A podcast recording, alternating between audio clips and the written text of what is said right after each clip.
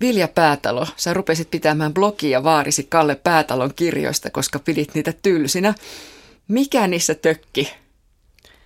No ne on alkuun niin erilaisia kuin mikään muu kirjallisuus, mitä on lukenut. Ihan kieli, murre on alkuun vaikea ymmärtää ja sitten tietysti aihealueet, että ikinä en unohda, kun aloitin Iijoki-sarjan lukemisen ja siinä kerrottiin merilohen uinnista jokea pitkin ja mä ihmettelin, että miten, miten näin voi edes kirjoittaa kirjaan, että tämä on mitään kaunokirjallisuutta. Vieraat aihepiirit, ja, mutta sitten siihen tottu. Nyt kyllä voin sanoa jo tykkääväni niistä kirjasta. Ja me puhutaan tänään Hyvästi Iijoki-kirjasta, joka ilmestyy vuonna 1995. Sen mä tiedän, että sä oot lukenut tämän kirjan, mutta missä vaiheessa sä oot menossa sitä Iijoki-sarjaa tällä hetkellä? Mä oon muistaakseni 18 kirjassa, jonka nimi on Oman katon alle. Mun on hirveän vaikea muistaa, että mikä monesko kirja mikäkin niistä on, koska ne on sitä yhtä niin. kokonaisuutta niin. loppujen lopuksi, vaikka ne onkin jaoteltu osiin, mutta su- suunnilleen vuodessa 50 mennään. Hyvästi Iijoki-romaanissa on 700 sivua. Koko Iijoki-sarjassa sivuja on 16 236. Se on hirvittävä määrä. Ritva Ylönen, olet filosofian tohtori ja päätalotutkija. Miksi ihmiset ovat lukeneet ja urakoineet tällaisen järkäleen aivan tuntemattoman ihmisen elämästä?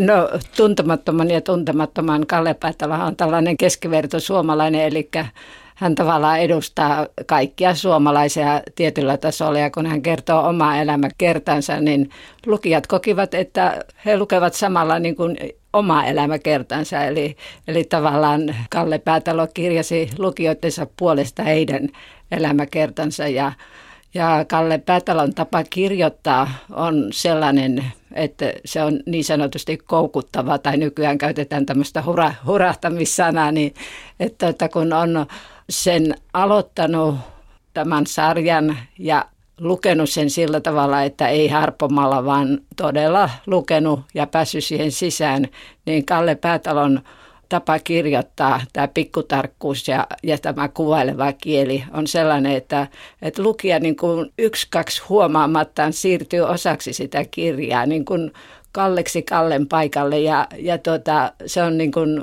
hän joutuu tavallaan niin kuin sen taikapiiriin. Kalle kertoo kirjoissaan kaikki naisseikkailunsa kupankin ja tekee selväksi, että viina maistuu. Miten Päätalon kirjat ovat vaikuttaneet käsitykseesi vaaristasi, Vilja Päätalo? No ei ne asiat ikinä ole mitään salaisuuksia meidän perheessä ollut. Se ehkä kaikkein vaikein on ollut hänen itsemurhayritys, mistä ei ole kyllä meillä puhuttu. Mutta nämä naisseikkailut ja sukupuolitaurit, niin niihin pitää vaan osata suhtautua lukijana, eikä ajatella, että tämä on mun vaari, koska muuten se menee vaikeaksi sitten henkilökohtaisella tasolla. Hyvästi Iijoki ilmestyy vuonna 1995. Se on 25. Iijoki-sarjan romaani. Se alkaa vuoden 55 kevät-talvelta ja päättyy vuoden 58 loppuun, jolloin Kallesta tulee kirjailija. Hän on mennyt naimisiin uuden vaimon Leenan kanssa ja tytär on syntynyt. Elämä on kaikin tavoin sopuisaa. Minut yllätti tämmöinen, että Päätalo kirjoittaa hyvin suoraan vaimosta Leenasta esimerkiksi näin, kun minun lempi ei ollut alkuunkaan leimunnut korkealla. Ja hän sanoo myös ajautuneensa tuohon avioliittoon. Minkä takia hän kirjoittaa hyvin avoimesti aroistakin asioista, jotka saattavat koskea myös toista ihmistä, ehkä loukatakin? Kysymys oli varmaan kotiperinnöstä, eli jos siellä lapsuuskodissa oli tauttu Riituäitin piiskan voimin tämä rehellisyyden oppi, Kalle Päätalon ja se oli tauttu niin tiukkaan, että hän ei tavallaan, hän ei päässyt siitä irti, vaan hän koki, että hänen, hänen täytyy avata itsensä auki kuin aapeluksen, kuten hän sanoi, eli olla rehellinen tai niin rehellinen kuin ihminen nyt ylipäätänsä pystyy olemaan, että toki hänelläkin varmasti jäi pimentoon joitakin asioita. Ja, ja yhdeksi perusteluksi hän sitten esitti sen, että kun hän näin tekee itselleen, eli puhuu rehellisesti kaikki myöskin ne huonot puolet, niin hän saa tavallaan oikeutuksen kertoa muista samalla tavalla rehellisesti, niin kuin he ovat tehneet ja toimineet, eli kaunistelematta myöskään näitä muita. Joo, hän on aina muiden hahmojen suuhun niin. kirjoittanut, että kehuttiin, että onpas vahvan näköinen mies tämä Kalle Päätalo ja kova tekemään töitä, niin sitä aina muistaa muut hahmot toistaa. Mutta joo, niin. tosiaan tähän, että tämän toisen vaimon Leenan, eli mun mummoni kanssa, niin ei todellakaan anneta ymmärtää, että se olisi ollut mikään suuri rakkaustarina. Mutta sitten toisaalta taas mä uskon, että mun vaarini on tavallaan se on kauneinta, mitä hän on voinut naisesta sanoa, kun hän on kehunut Leenan tasaisuutta ja sitä, miten turvallinen olo heillä on ollut yhdessä avioparina. Niin tavallaan se on kauneinta, mitä Kalle Päätalo on voinut sanoa kun olen tutkinut Kalle Päätalon, myöskin näitä Kalle Päätalon naisia, niin hänellä oli kahden tyyppisiä naisia. Oli näitä kauniita ja himoittavia ja oli näitä äidillisiä ja, ja tuota, hänelle hyvä tekeviä naisia. Eli tuota, Leena vaimo kuului siihen ja lukijat voivat olla kiitollisia, koska näin he saavat kirjailija. Pystytkö lukemaan Vilja Päätalo näitä vaarisi kirjoja pelkästään kaunokirjallisuutena? No en oikeastaan kyllähän ne on enemmän semmoista, mä en ajattele, että asiat on totta, mitä niissä kerrotaan, vaikka tietysti osa on varmasti liioiteltua, mutta kun puhutaan oikeilla nimillä oikeista ihmisistä, niin kyllähän ne sitten on oikeita ihmisiä mulle. Minkälainen on päätalon kunnon mies? Kunnon mies on siis, uskon, että päätalo perii aika paljon tätä mies ihannetta ja mieskuvansa sieltä nuor- nuoruusvuosilta ja ja isä Hermannilta ja, ja ennen kaikkea tältä niin sanotulta uudelta isältä, eli Hiltu, Hiltujakilta. Eli tällainen ö, hyvä työmies, tekipähän sitten mitä työtä tahansa, metsätyötä tai uittotyötä tai rakentamistyötä tai sitten kirjoittamistyötä. Eli hyvin voimakas siis koko Iijoki-sarjan läpi kulkee tämä työn eetosteema. Eli työ oli hänelle niin kuin miehen mitta. Se, se oli niin kuin elämässä aja, voitettiin surut sillä ja, ja tota, se piti tavallaan niin kuin miehen koossa. Ja hän arvosti muissa ihmisissä sitä myös hyvin paljon. Kyllä, kova tekemään töitä ja rehellinen. Vaikka kukaan meistä ihmisistä ei aina pysty olemaan rehellinen, niin kuitenkin se on se, mihin pyritään, mikä mm. on se kunnollisen miehen Joo. päämäärä elämässä. Mun mielestä se on aika karu se miehen kuva, mitä hän vaatii miehen. Että hän suorastaan armotonkin. Mitä mieltä niin, siihen liittyy tämä velanmaksu, eli tämä kun, niin sanottu kunnan elätti aika, eli koska hän silloin se, tämä lapsuuden trauma on niin kuin keskeinen kysymys siitä, minkälainen päätalosta henkilönä tuli ja millaisia teemoja hän sitten näissä teoksissaan kuljettaa, niin, niin tuota, Päätalo koki, että äh, hän jäi velkaa, velkaa niin kuin Taivalkosken kunnalle. Tästä kunnan ajasta ja tuota, hän tietyllä tavalla maksoi sitä velkansa koko ajan, ei toki enää niin kuin Taivalkosken kunnalle, vaan tämä transformoitui tämä velka sitten niin kuin velaksi lukijoille, jotka taas olivat niin kuin ostamalla ja lukemalla hänen kirjojaan, niin tehneet mahdolliseksi tämä hänen menestyksensä ja ilmiöksi tulemisensa. Eli sitten hän kuunteli tarkalla korvalla, mitä lukijat sanovat, ja, ja eikä hän muuten olisi ihan sairaana ja lähes puoli kuolleena jo sitten loppusalla niin kirjoittanut kun lukijat pyytämällä pyysivät, että vielä, vielä jaksa, jaksa. Siis siellä oli niin kuin tällaisia kannustushuutoja lukijakirjassa, joita oli minun tutkimusmateriaalia näyttää, että jaksa perkele sisulla, sisulla, jos et muuten. Ja sitten olet, olemme rukoilleet joka ilta, että, että terveys säilyisi niin kauan, että saisit tämän sarjasi loppuun, eli kerrotuksi tämän hänen tulonsa kirjailijaksi, eli esikoiskirjan synnyn, että kyllä tällaisia piirteitä sieltä nousee sitten esille. Ja se on tavallaan tosi julma se miehen kuva, koska tunteita ei saa näyttää niin. ollenkaan, eikä niillä anneta tilaa. Niin e, ei se ole reilua, ei se ole oikein. Entä tämä työ? Mitä se työ oikein on? Se on uskontoideologia.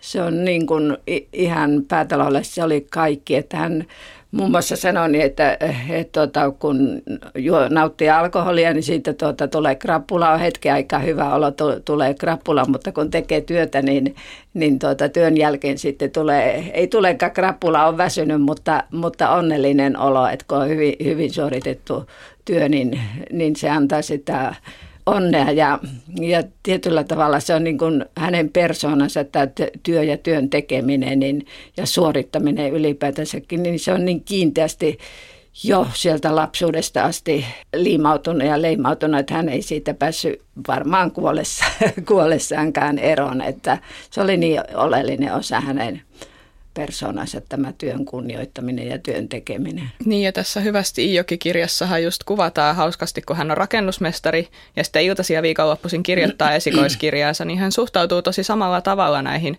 fyysiseen ja henkiseen työhönsä. Työ on se semmoinen, mikä päätalon kirjoissa määrittää ihmisen, antaa hänelle arvon. Hän on joko hyvä työihminen tai huono työihminen ja tämä koskee myös naisia, että heillä on sitten ne omat naisten työnsä, mutta hekin ovat sitten joko näppäriä naishenkilöitä mm. tai sitten laiskempia. Se on se, mikä tekee ihmisestä hyvän tai huonon. Päätalo sanoi jossain haastattelussa, että ainoa perintö, jonka minä ja mökin penskat tästä talosta olemme saaneet, on, että pitää olla rehellinen ja elämässä pärjää vain työnteolla. Se on jotenkin semmoinen yksi niistä asioista, joka on kolahtanut niihin lukijoihin mm-hmm. oikein kovasti. Minusta ainakin tuntuu. Mitä mieltä te olette?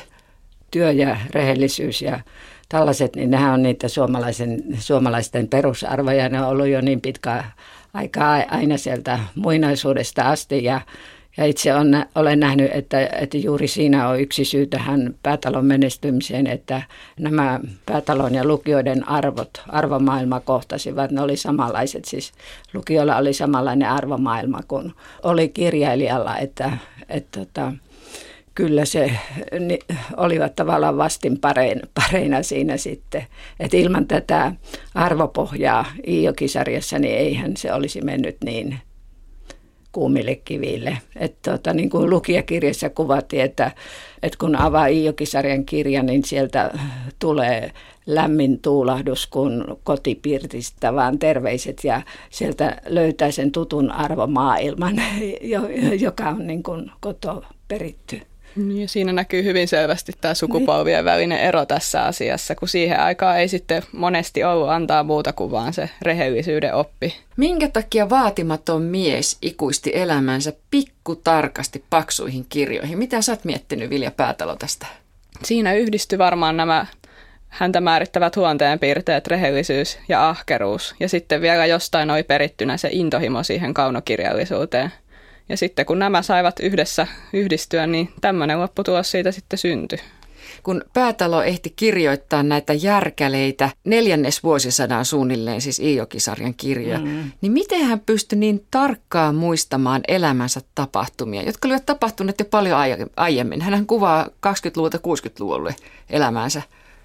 Joo, tätä minäkin ihmettelin. Tähän sanottiin kansan keskusmuistiksi, tämmöiseksi tietokoneaparaattiksi, joka talle, tal, oli tallentanut oman muistinsa koko kansakunnan historiaa ja sitä sitä sitten teoksissaan toisti, mutta tosiasia on se, että jo silloin kun hän oli nuorukainen ja siellä Savotoilla, hänellä oli tällainen vihko repussa, hän teki siihen muistiinpanoja, hän teki näitä ensimmäisiä kertomusyritelmiä, viritelmiä sitten sinne ja, ja tuota, nämä tapa tehdä muistiinpanoja säilyi sitten koko elämän ajan, että että mm, esimerkiksi kun hän aloitti tämän esikoiskirjan kirjoittamisen ja hän, hän kuvaa sitä tässä hyvästi Iijokin teoksessa, niin hän otti uuden vahakansi vihkon ja alkoi sitten siihen tehdä sitten niitä henkilöluonnoksia ja, ja hyviä sanontoja, mitä hän oli rakennuksilla kuullut ja tuota, sitten sen lisäksi... Niin ihmisiä telineillä. Niin, mm. joo kyllä. Ja sitten sen lisäksi niin hänellä on aivan ainutlaatuinen etu ollut siitä rakennusmestarikaudestaan, koska hän piti työmaapäiväkirjaa.